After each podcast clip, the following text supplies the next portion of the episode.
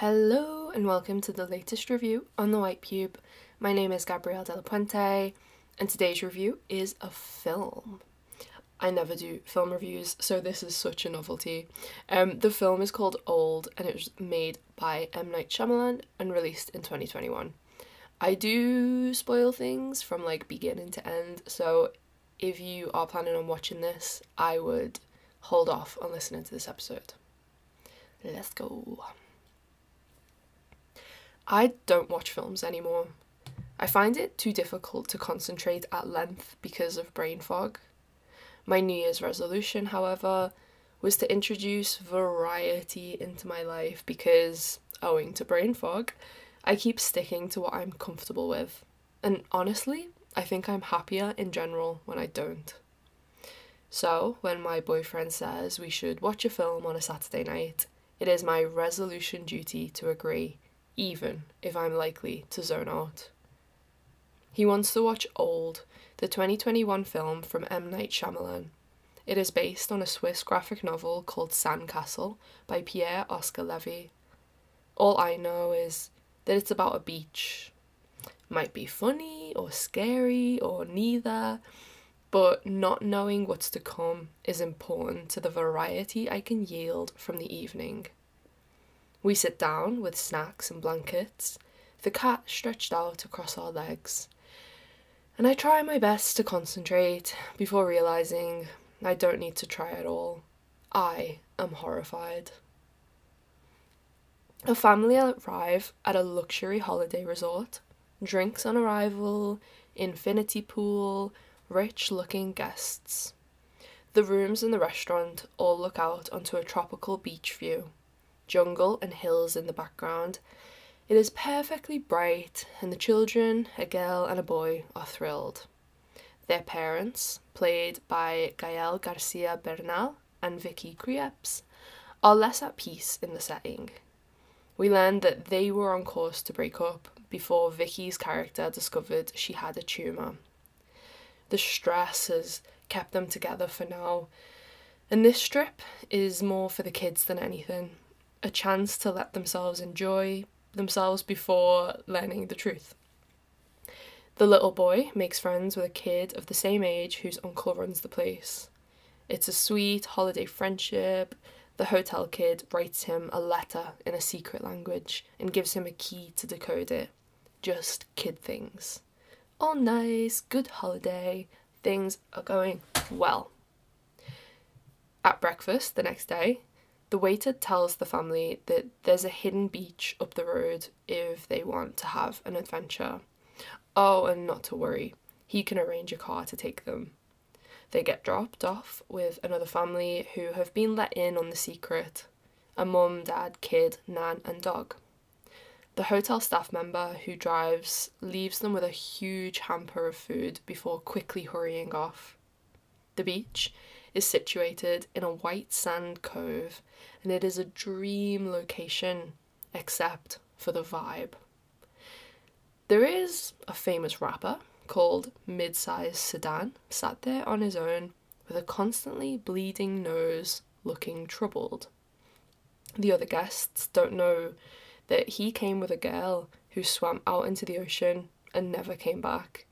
That is, until her body washes up. Shortly after that, the nan that came with the other family dies. Then her dog dies too. The bodies are piling up. Another couple arrive, and when they see the commotion, they decide to turn back for help. Except they can't. When the man starts to walk through the rocks that shelter the beach, he passes out. When the others try to walk the same way, they pass out too. It's no use. The guests are trapped here with multiple dead bodies and they don't have a way to get out. This should be worrying enough, but other things are happening that ramp up the tension. The kids look different for one. The swimming costume and trunks that the little girl and boy are wearing suddenly don't fit. Their voices are changing their faces are changing too. The parents are freaking out. The kids who can't see themselves to know what's up can't stop eating from the hamper. The six year old suddenly looks like a high schooler. For us, the actors have changed, so we're feeling the weirdness too.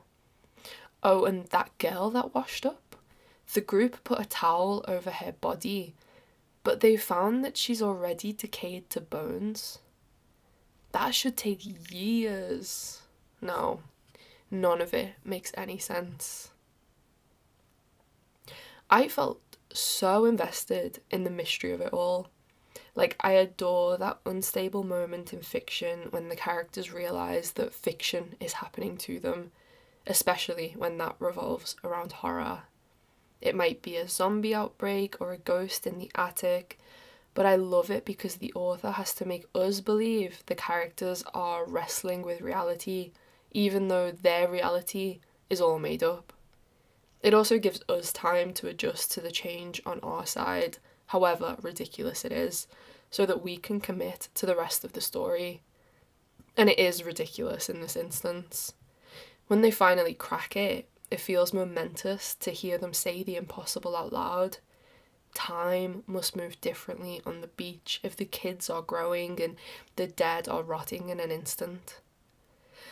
They run some calculations based on the age the kids seem to have reached since arriving and estimate that an hour is equivalent to two years, which means a day would almost reach 50. That is almost certain death for the adults if they don't find a way to escape. I felt a racing panic. The pressure is on. It's no wonder the old woman died as soon as she got here I was excited and thrilled from a distance until all that good distance collapsed. Further details emerge. Stood around discussing their fate, the adults realised that there's somebody in each group who is ill. The rapper has a blood clotting disease, hence the constant nosebleeds as he slips through time. The other family includes a doctor with increasingly obvious Alzheimer's, and his wife has a severe calcium deficiency. The couple that arrived last includes a psychologist with epilepsy.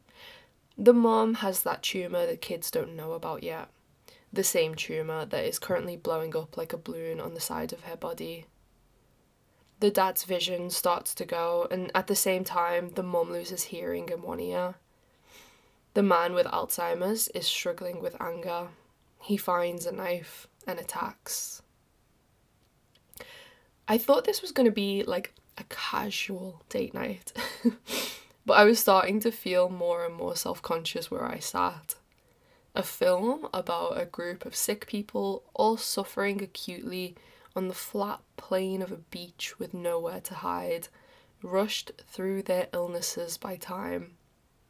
I thought about how sick I am now and how much sicker I could get. How difficult it is to be mobile right now, and how age or other conditions could make that challenge much worse. Private feelings at that point, hard to place. I was just feeling like a little guarded. And then something happened that pulled this quiet fear outside of me and I felt it spill out into a container that took the shape of this review. After her child dies trying to climb the rocks and her husband runs around with a knife, the woman with calcium deficiency proceeds to lose her mind in a cave. Alone and upset from all of the death, she also cannot deal with the fact her face is changing so quickly she won't let anybody look at her, so when the kids enter the cave, she sets off in a rage. She starts slamming her arms against the rocks, and because of her condition and the conditions of time, her limbs break and then heal instantly in twisted angles. But she doesn't stop there. She hits them again and again, approaching the kids with an exaggerated, crooked movement until she is lying on the floor, too broken to get back up again, and they are trapped against the wall.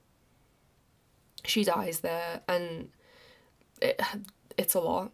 And part of me thinks I should watch that scene again to write about it more accurately, but I really don't want to. Everything had just been a slow paced mystery up until that point, polite even.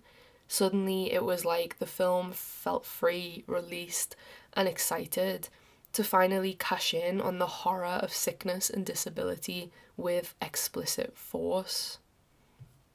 Illness is scary. We can be born with conditions and we have no choice in the matter. Illness can come to us at any time, otherwise, and if we do get sick, there's no promise we'll get better. There might not even be medication for the kind of sick we become, and then what do we do? Suffer, writhe, or die? I get it.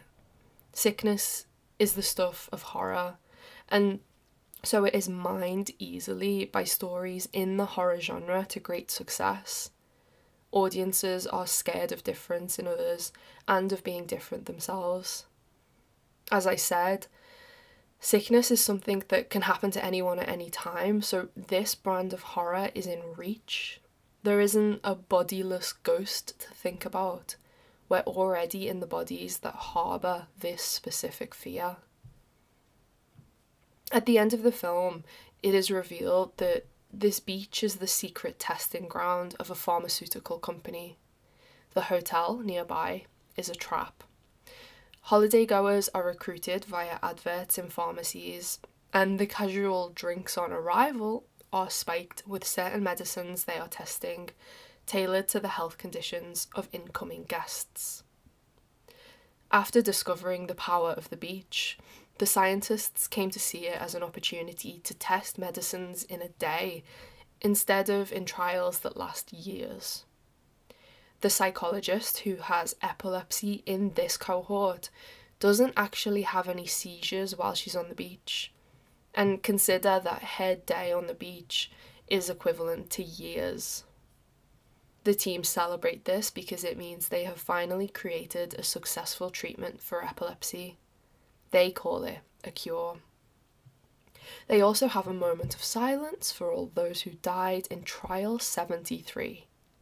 73 groups have been on that beach. But hold that thought for now. The scientists don't know that two of the guests made it off the beach, the grown up versions of the little boy and girl from the original family they managed to complete a grueling swim under a tunnel of coral after decoding the hotel boy's message from the beginning of the story. It says, My uncle doesn't like the coral.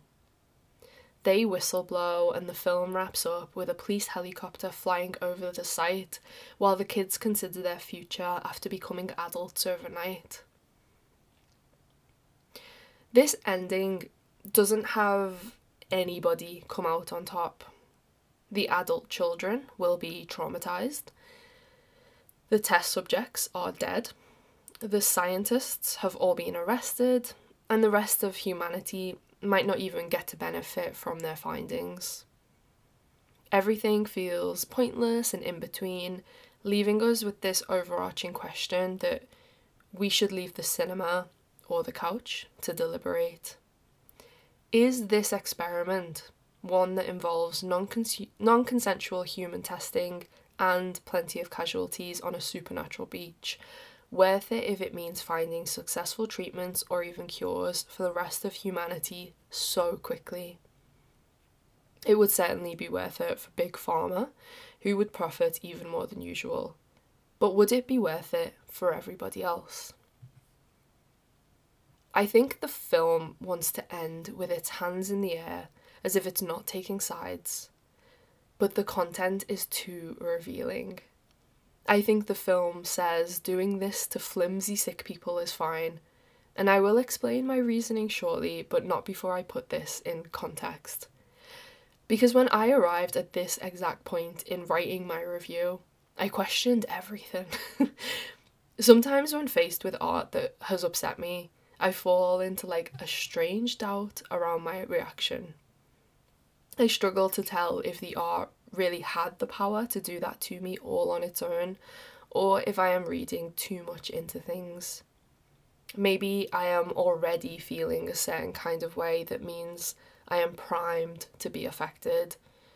Or the art could in fact be malicious, with me its perfect victim. This film has been out for almost a year, so I googled whether anybody else had written this text before me, partly for confirmation of my reading, and partly because if somebody else had already written it, I should change gears and write something new. But while I couldn't find any recent writing about the 2021 film Old, I found multiple essays that tracked the harmful portrayal of disability in stories by M. Night Shyamalan across the span of his career. In Crypt Scholars 2017 text, if you're disabled in an M. Night Shyamalan film, you are either a villain or a super crip. The writer reveals just how common this is. From Munchausen's by proxy in The Sixth Sense to osteogenesis imperfecta in Unbreakable, dissociative, dissociative identity disorder in Split, and learning disabilities in The Village, he keeps up the trope that to be mad is to be bad, where madness always follows disability. Jacob Miller's 2019 essay on the same subject also includes The Visit, where mental illness portrays people with disabilities as dangerous to others. Miller writes more widely about how films often perpetuate the idea that people with disabilities should be separated and isolated outside of society, and how the fear of people with disabilities causing harm to others is a tried and true formula in horror. Both of these statements affirmed what I was seeing and feeling in Shyamalan's latest release, so I could continue with my piece. I believe old frames sick people as mad, monstrous, or simply helpless. The only two survivors are healthy. Across horror and thrillers, too, sick and disabled people are used as models for the figure of the monster in order to stoke this mortal fear. They are presented as less than human because of their otherness, closer to freaky, possessed beings than the assumed perfect, healthy human audiences who observe them. In this film, it is subtle and polite about that treatment, until presenting a woman who tortures herself with her own illness for shock value. In this money shot, the film offers a fictional and unadulterated moment of disability, so terrifying as if to say that anything would be worth it to not look, feel, or move like she does even murder. Structurally, with all the focus on the beach until the very last minute, we learn everything about the sick guests and nothing of the mass murderers responsible for putting them in that situation. The film does this, of course, to build mystery.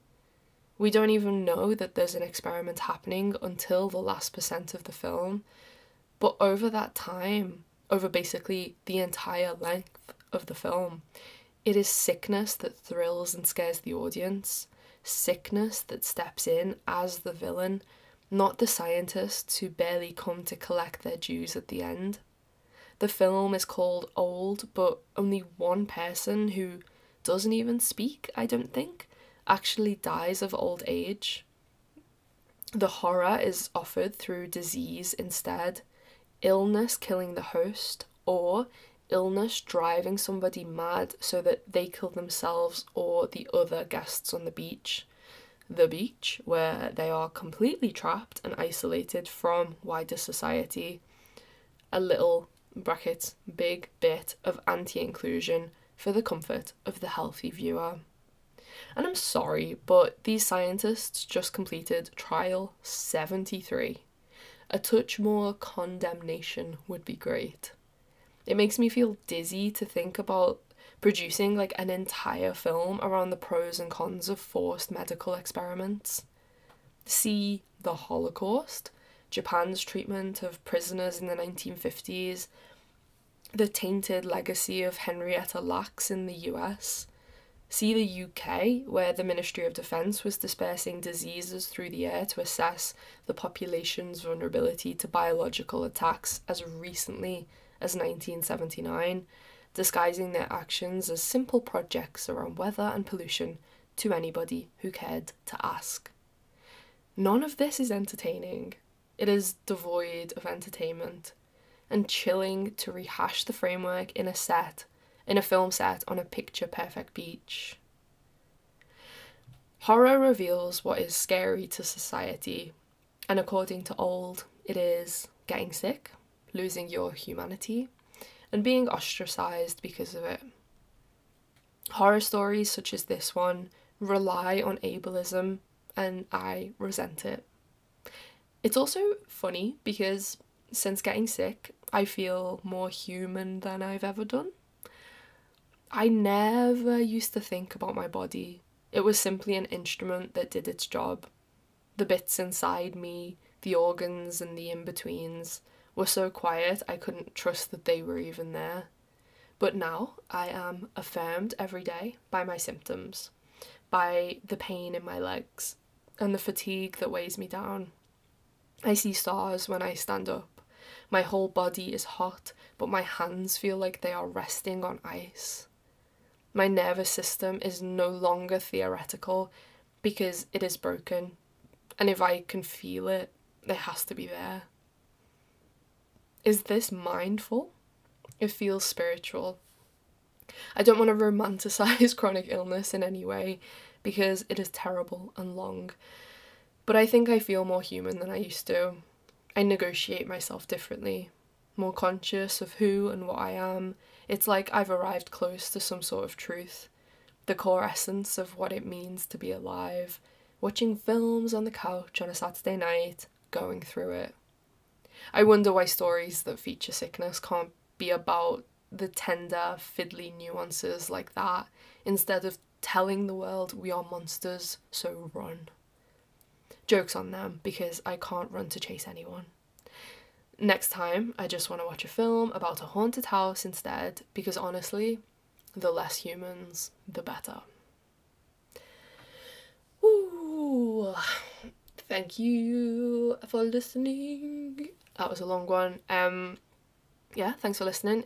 The written version of this text is on thewhitepube.com if you would like that. And just a lovely shout out and continued love for the people who support us on Patreon, Ko-fi, and PayPal. Um, it means that we can write big mad essays like this. Okay, I hope you're having a nice time, nice day, nice body feelings wherever you are, and I'll see you in the next episode of the podcast. Bye!